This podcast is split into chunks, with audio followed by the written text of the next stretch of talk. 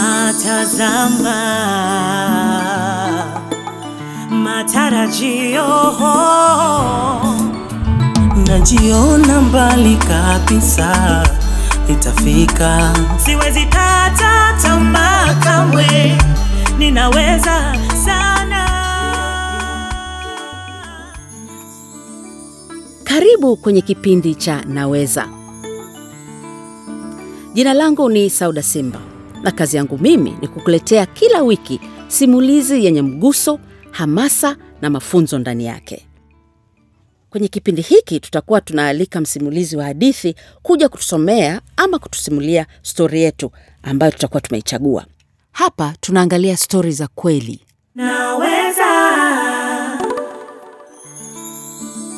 Sasa basi, leo niko na Rukia Mohamed. Yeye ni mwigizaji wa filamu na bila shaka umeona kazi yake kwenye filamu Lugha Mseto, Tekla na tamthilia ya Mahoka. Una kipaji sana Rukia. Asante sana. Rukia atatusimulia stori ya Mwanja inayohusu changamoto alizozipata wakati wa ujauzito na kuonyesha umuhimu wa kuhudhuria klinik kwa afya ya mama mjamzito na mtoto.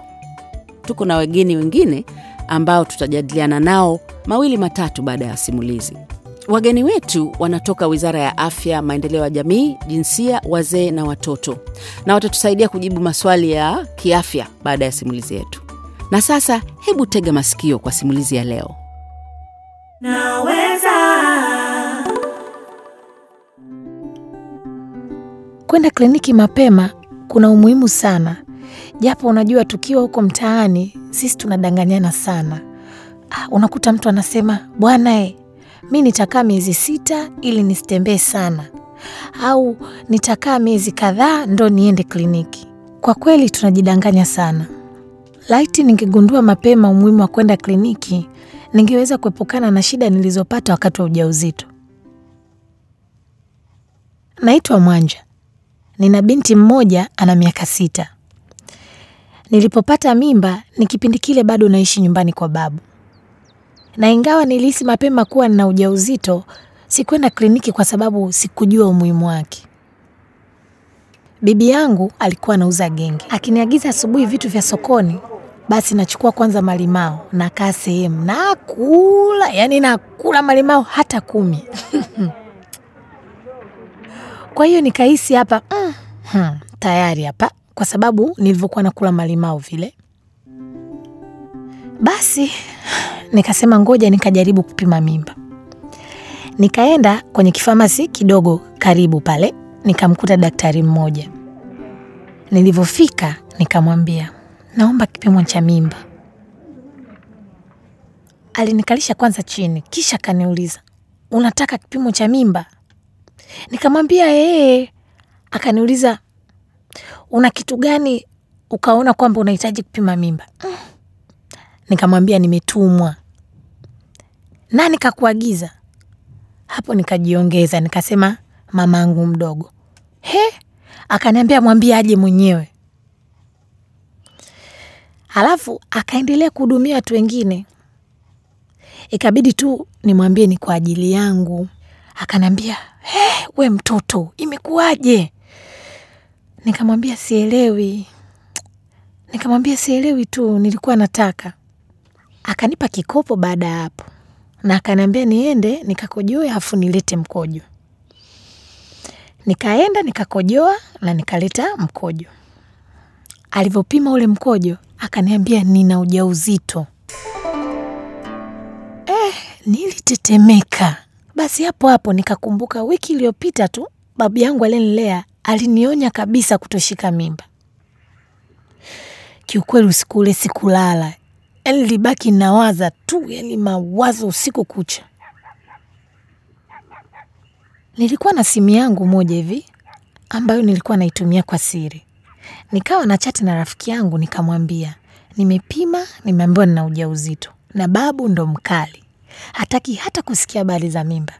Sasa nafanyaje?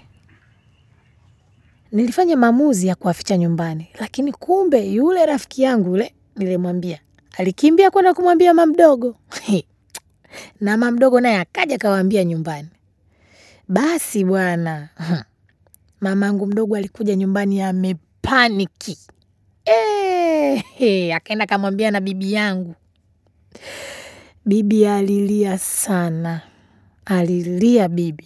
Aliona kama vile nimemfedhehesha pale kijijini, basi akaamua kunifukuza hapo nyumbani. Wakati naondoka, nilihitaji kubeba nguo kidogo, akaniambia hapana, hizo nguo amenunua mtoto wangu, kwa hiyo nenda kwa huyo mwanaume. Basi nikakubali matokeo, maana nilikuwa sina jinsi. Nikaenda kwa huyo mwanaume nikamwelezea, na nikamwambia kabisa, bwana e, mimi nyumbani nimefukuzwa. Hakukataa, maana nilihisi anaogopa kupelekwa polisi labda. Kwa hiyo nilivyosema vile akakubali, lakini tatizo ilikuwa ni kwamba na yeye hana pa kuniweka. Nikaa nimechanganyikiwa, yani sijui nifanyeje. Baadaye nikapata wazo la kwenda kwa mdada fulani hivi ambaye yeye mume wake anafanya kazi na babu yangu. Siku kadhaa kupita, bibi yangu alikuwa anatoka kusali akaniona. Nakumbuka ilikuwa Ijumaa. Akaniambia, naomba urudi nyumbani. Hmm, hmm. Mi nikarudi. Sasa nilivyofika nyumbani, hmm, nina wajomba zangu, nina hao mama zangu wadogo e, wakaanza kunisema, nilisemwa.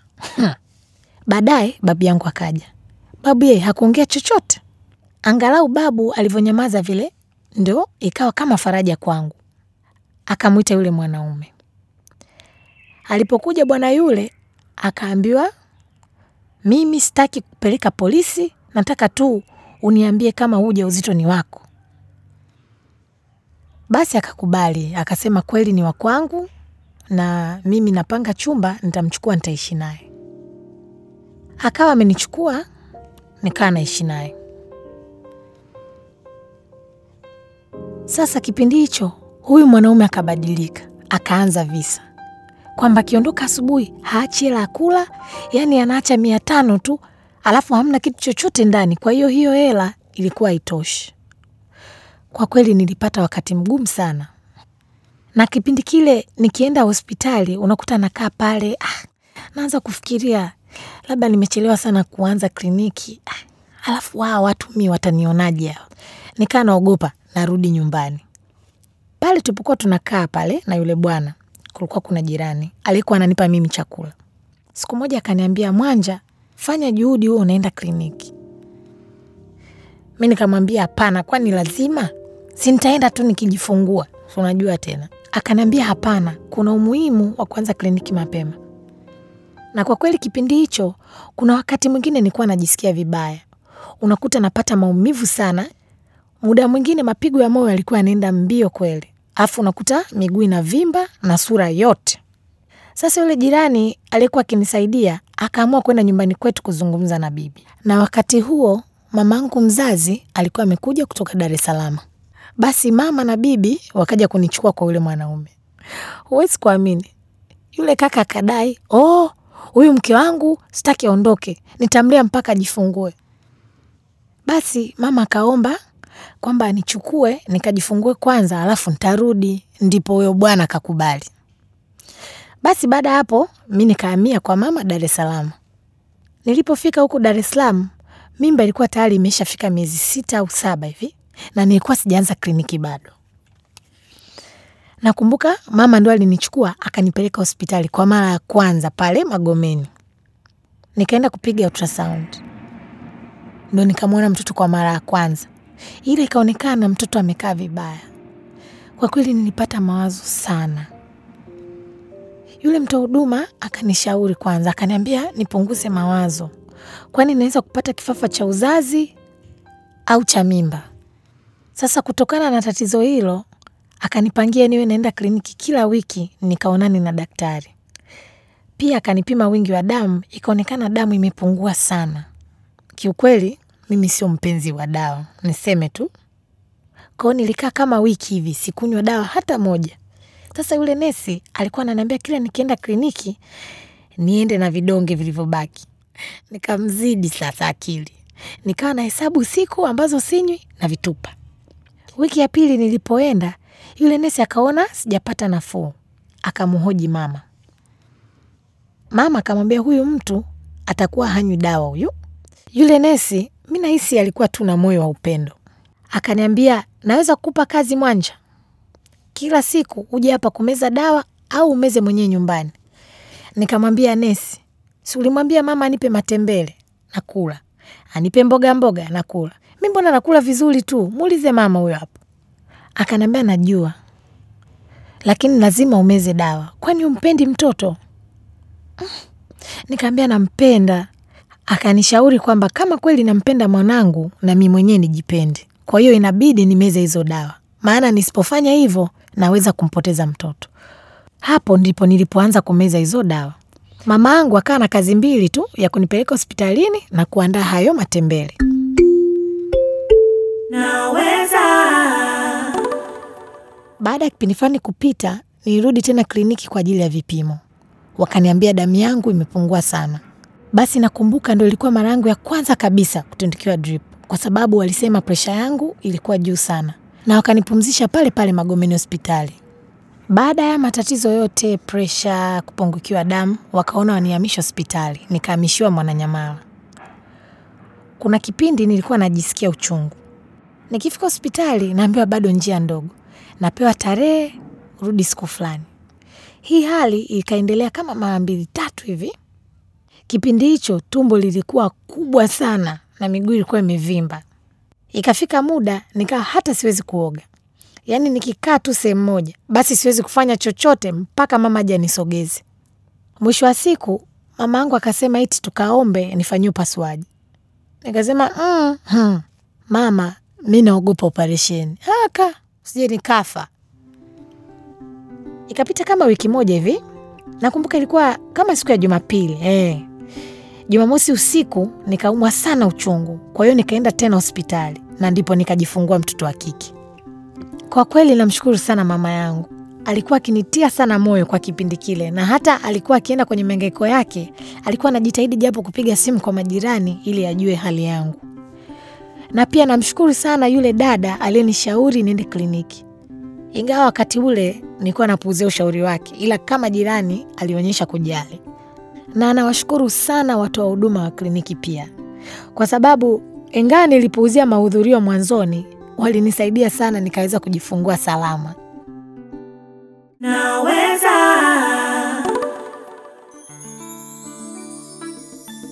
Angalia mateso Mwanja aliyoyapata. Hakujua na mimba, kafukuzwa nyumbani, lakini hatimaye baada ya kupata mwongozo sahihi kajifungua salama. Nataka sasa niongee na wataalamu wetu. Karibuni sana studio. Asante. Asante. Hapa nipo na daktari kutoka hospitali ya Amana, kitengo cha huduma ya afya ya uzazi na mtoto, Dr Beatus Nyamuhiba na mama Priska Wanjiro kutoka kitengo cha elimu ya afya kwa umma. Wageni wetu hawa ni wataalam, kwa hiyo watatusaidia kujibu maswali yenu. Kama kawaida yetu, huwa tunaingia mitaani na kupokea maswali na maoni mbalimbali kutoka kwenu wasikilizaji wetu, na moja kwa moja tutaenda kwa Mary. Swali la Mary, Mary ambaye ni mkazi wa Mbeya. Mary anauliza Kwa nini baadhi ya wajawazito katika jamii yetu wanachelewa kuanza kliniki, na kwa nini ni muhimu kwao kwenda kliniki wanapohisi wana ujauzito? Dr Beatus. Uh, wajawazito wengi wanachelewa kufika kliniki kwa sababu mbalimbali, mojawapo ikiwa ni tunasema zile imani ya kwamba akifikiri akienda mapema wenzie wakimwona anahudhuria kliniki wanaweza kumfanyia jambo baya. Lakini pia kuna sababu nyingine ya umbali kutoka nyumbani kufika eneo la kliniki Mhm. inafanya pia wanachelewa, ingawa pia kuna sababu nyingine ya, ku, ya, ya, ya kijamii zaidi kwamba anafikiri akianza mapema atapata usumbufu wa kwenda mara kwa mara. Asante Dr Beatus. Na mama Priska, una cha kuongeza? Sina kitu tofauti sana, lakini kuna ile ya kwamba hasa mimba za kwanza, mtu ana binti anaona ah, mimi nigundulike na ujauzito mapema hivi Mm. na wakati mwingine anaona si vema kuwahi kliniki kwa sababu anaona after all kule ni kwenda tu mahali pa kupima na ataenda kujifungua. Mhm. Kwa hiyo ni, ni zile tu kutokuwa na elimu, hasa mimi nafikiri kutokuwa na elimu ya kutosha Mm. ya kuhudhuria kliniki mapema. Sawa, lakini sasa inaelekea kwamba tatizo kubwa ni kwamba elimu haiwafikii wale wajawazito, au nimekosea? Uh, sio kama haijawafikia, lakini unakuta kuna uh, ndugu na jamaa ambao kwa kawaida uh, mabinti wakiwa wajawazito huwa wa- hupenda pia kusikiliza jamii zao zinazungumza nini. Mm. Kwa hiyo unakuta labda kuna mama mkubwa anamwambia una haraka gani ya kwenda kuwahi kliniki.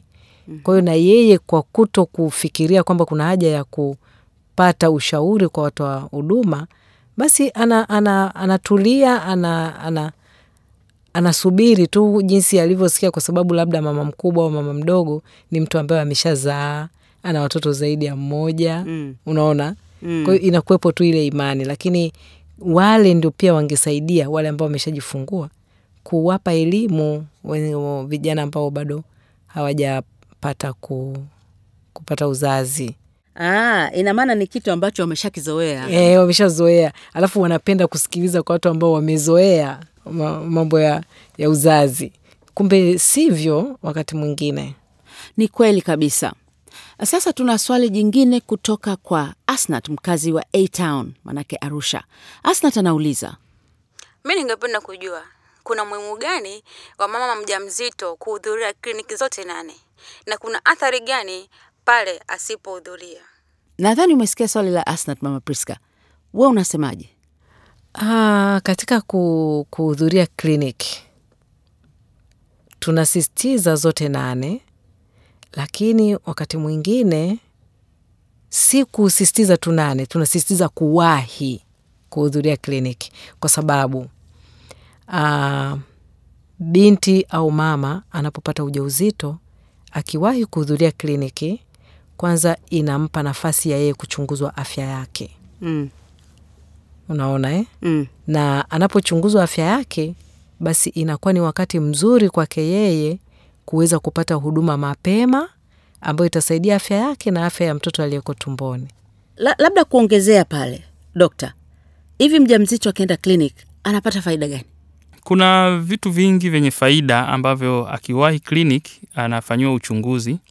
Nichukulie tu kwa ujumla wake, huwa tunawachukua vipimo vya damu ambavyo mara nyingi tunaangalia ile grupu yake na wingi, lakini pia tunawaangalia kama wana maambukizi ya yote. Kwa mfano maradhi ya kaswende huwa yana tabia za kufanya mimba ziharibike. Kwa hiyo ukigundua mapema, unajua umsaidie vipi lakini pia kwenye uchunguzi wa damu kuna uchunguzi wa kuangalia VVU ambao siku hizi ni utaratibu wa kawaida sana. Akifika pamoja na maelekezo mengine, tunawaambia kupima VVU, na kuna baadhi ya vipimo vingine vya mkojo na ya mkojo na kujaribu kuangalia kama una shida nyingine yoyote ili kuweza kuigundua na kumsaidia. Lakini juu ya yote huwa kuna kipimo tunaita cha ultrasound, sijafahamu lugha yake ya Kiswahili lakini ultrasound inatusaidia ku, ku, ku, ku, kujua ukubwa wa mimba na itakuja kutusaidia baadaye kwenye kukadiria kwamba huyu mtu anatakiwa ajifungue lini Mm. na kama kuna shida yoyote pia mwanzoni huwa inaweza ika, ikaweza kugundulika mapema. Mara nyingi wengi wajawazito wanapata shida ya upungufu wa damu. Sasa e, e, wizara siku za nyuma tulikuwa na zile tunaita e, kufika kliniki mara nne. Atakuja akiwa na miezi mitatu hadi minne, alafu baadaye atakuja akiwa na miezi mitano hadi sita, alafu miezi saba hadi nane na ile ya mwisho miezi tisa. Lakini tukaona kwamba kuna haja ya kuziongeza hizo hizo siku hizi tunaita contact Mm, mahudhurio. ili kuweza kuona kama kuna shida, inakuwa ni rahisi kumsaidia kabla ya kufikia siku ya kujifungua. Sawa kabisa. Kumbe kuna faida nyingi sana za kuhudhuria kliniki zote. Labda pia hapo niseme kwamba pia anapowahi kliniki ili kumsaidia, kwa mfano kwenye matatizo ya upungufu wa damu, kwanza mama, kuna matibabu mengine anapewa yanaitwa matibabu ni matibabu ya kinga kinga matibabu ambayo anapewa, kwa mfano hizi dawa za Ku, ku, ku, ku, kuongeza damu e, na kuna na zile dawa za minyoo zile, dawa za minyoo e, hata pia dawa za malaria. za malaria eh, Aha, za kumkinga mama na mtoto na madhara yatokanayo na malaria. na pia damu yake isiweze kupungua kutokana na kuugua malaria au kuwa, kuwa na minyoo. lakini pia wanapata chanjo kwa ajili ya yale maradhi ya pepopunda na, na, na pia wanapata ushauri wa jinsi gani ale nini ili mimba iendelee kukua vizuri na asipate matatizo yoyote wakati wa ujauzito. Hebu sasa twende Morogoro. Swali letu linatoka kwa Musa ambayo ni mjasiriamali kule. Ana swali muhimu sana. Kwa mtazamo wako, ni vikwazo gani vinavyosababisha wamama wajawazito wasihudhurie kliniki? Ku- ku- Kuhusiana na vikwazo, vipo na vikwazo ambavyo tunaviona zaidi si vya matatizo ya kiafya, lakini wale watu wanaozunguka na pia wenzi wao. Sijui tunatumia wenzi ya wenza, haya maneno mwana Ni mwenzi. wenzi. Utakuta mwenzi anaanza kutafuta ushauri kutoka kwa mama yake. Anamwambia mama mke wangu ni mja mzito lakini labda ananitaka niwahi awahi kuhudhuria kliniki. Ah, yani ni awahi kwanza watu wataiona mimba kama tulivyosema hapo awali lakini jambo jingine ni masuala mazima ya kipato mwingine anaanza kufikiri nikiwahi kwenda kliniki itanigharimu kama kliniki iko mbali ah, kwani kuna gharama? hakuna gharama kule kliniki, lakini gharama hazikosekani. Unapofuatia huduma, kuna usafiri, kuna muda japokuwa watu wengi muda hawauweki kwenye gharama. Dr. Beatus? Mara, mara nyingi eh, i, sababu zingine ni pamoja, pamoja na hizo ulizosema, lakini kuna zingine kama kama umbari wa, wa kutoka mm, nyumbani mpaka kufika eneo husika, na pia watu wamekuwa na ile imani potofu kwamba ukifika kliniki utapewa lugha chafu. Hayo ni mambo ambayo tayari tumesha yakomesha. Kwa hiyo tunajaribu kuwa encourage waje mapema Naam, kuwatia moyo. yeah, na tumeimprove customer care, yani ile huduma kwao, ili kusudi waweze kushawishika kuja, na tumeenda mbali zaidi. Sasa hivi Mm. tunawashauri kuja na wenza wao na Safi tunawapa kipaumbele mtu aliyekuja na mwenzie. Kwa hiyo tunawashawishi na wengine wakiona kwamba mtu amekuja na, na, na, na, na mwenza wake anapewa kipaumbele. Kwa hiyo na wengine wanashawishika kuja mapema zaidi. Labda labda hapo wake nimesahihishwa, sio wenza, ni wenzi. Wenzi, ah, okay, wenzi wenzi wao yeah. Sasa tunaenda Kigoma. Swali letu la mwisho linatoka kwa Abdalla. Abdalla ni mvuvi. Yeye anauliza Unajua, katika hii story nimesikia kwamba wanawake wanataka ushirikiano kutoka kwa jamii. Sasa jamii ina jukumu gani kuhakikisha mama mjamzito anajifungua salama? Ana, mama anapokuwa mjamzito taarifa zake zinaanza kwenye familia. Anaweza anakonotify kwa mama yake au kwa dada au kwa nani, wanapompa ushirikiano na kumwelekeza kwamba mimba, mimba amini ujauzito unakuwa na moja mbili tatu, tayari wanajaribu kutujengea njia rahisi ya kumsaidia. mm. Kwa hiyo jamii kama jamii inapokuwa ina, ina, ina, ina, inampa ushirikiano mama mjamzito Mm. Inasaidia pia kumfanya ajisikie vizuri na mimba ile kuendelea kukua bila tatizo. mm sawa sawa. na, na pia kwenye upande mwingine inapotokea kuna tatizo jamii in, iwe na nafasi ya kumsaidia mapema mm. na isiwe tu kwamba asubiriwe mwenzi kama tulivyosema wa kuweza kutoa ile huduma kwa mjamzito mm. lakini wanaomzunguka kama jamii basi wachukue jukumu mapema la kumsaidia Nimesikia sana mwenzi mwenzi. Kwa nini mwenzi? Uh, tukizungumza mwenzi kwa mama mjamzito ni anaweza kuwa mume wake au mzazi mwenzie, na tunapozungumza mwenzi kumsaidia uh, mama mjamzito inaanzia pale kuanza kumpa uh, support, kumwonyesha kwamba ujauzito ni faraja katika familia yao kama wawenzi wawili, lakini pia kuanza kuchukua hatua. Hatua ya kwanza ambayo ni muhimu ni kumsindikiza kliniki pale tu mama mjamzito anapogundua ana ujauzito. Kuna faida nyingi za yeye kuja na mwenzi wake, kwa sababu wakati mwingine mjamzito anapopewa maelekezo ya nini kifanyike wakati gani, akirudi wana, wanapenda kutumia lile neno nimevurugwa, kwa hiyo nimesahau. Lakini uki, akiwa na mwenzi wake, mara nyingi mwenzi wake anakuwa ni msikivu zaidi, na ile ni, ni, ni, ni faida kwake, kwa maana ya kwamba atasaidia kufanya ile ile ile follow up, hasa kwenye upande wa dawa. Mara nyingi wamama wajawazito hawapendi zile dawa za kuongeza damu. Kwa hiyo akija na mwenzi wake anasisitizwa kwamba anatakiwa hizi dawa ameze kila siku. Kwa hiyo na yeye anakuwa ni, ni, ni, ni, ni, ni mbadala wa daktari kule nyumbani. Natumaini wewe msikilizaji ambao unasikiliza kipindi chetu cha Naweza umefaidika sana. Sote tuna jukumu la kumsaidia mama mjamzito. Naweza. Na hapo tumefika mwisho wa kipindi chetu kwa leo. Na sasa ni kushukuru wewe uliotuma swali lako muhimu sana kwenye kipindi hichi. Pia naomba nimshukuru Dr. Beatus na Mama Priska kutoka Wizara ya Afya, Maendeleo, Jamii, Jinsia, Wazee na Watoto kwa elimu kubwa waliotoa siku ya leo. Karibu sana Naweza. Karibu tena na tena. Asante sana Asante sana mtangazaji kwa kutualika. bila kumsahau Rukia Mohamed ambaye alitusimulia simulizi ya Mwanja kwa ufasaha sana. Mimi ni Sauda Simba.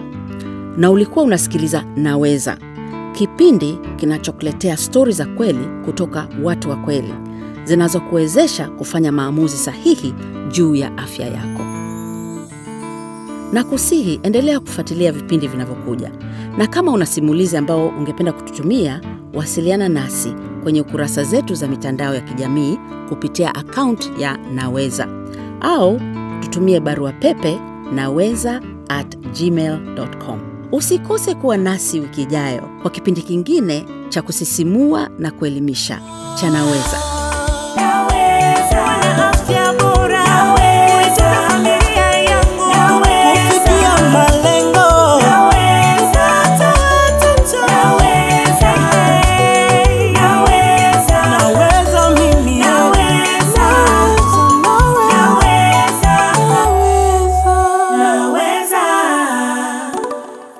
Ujumbe huu umeletwa kwenu na Wizara ya Afya, Maendeleo ya Jamii, Jinsia, Wazee na Watoto kupitia kitengo cha elimu ya afya kwa umma kwa kushirikiana na watu wa Marekani.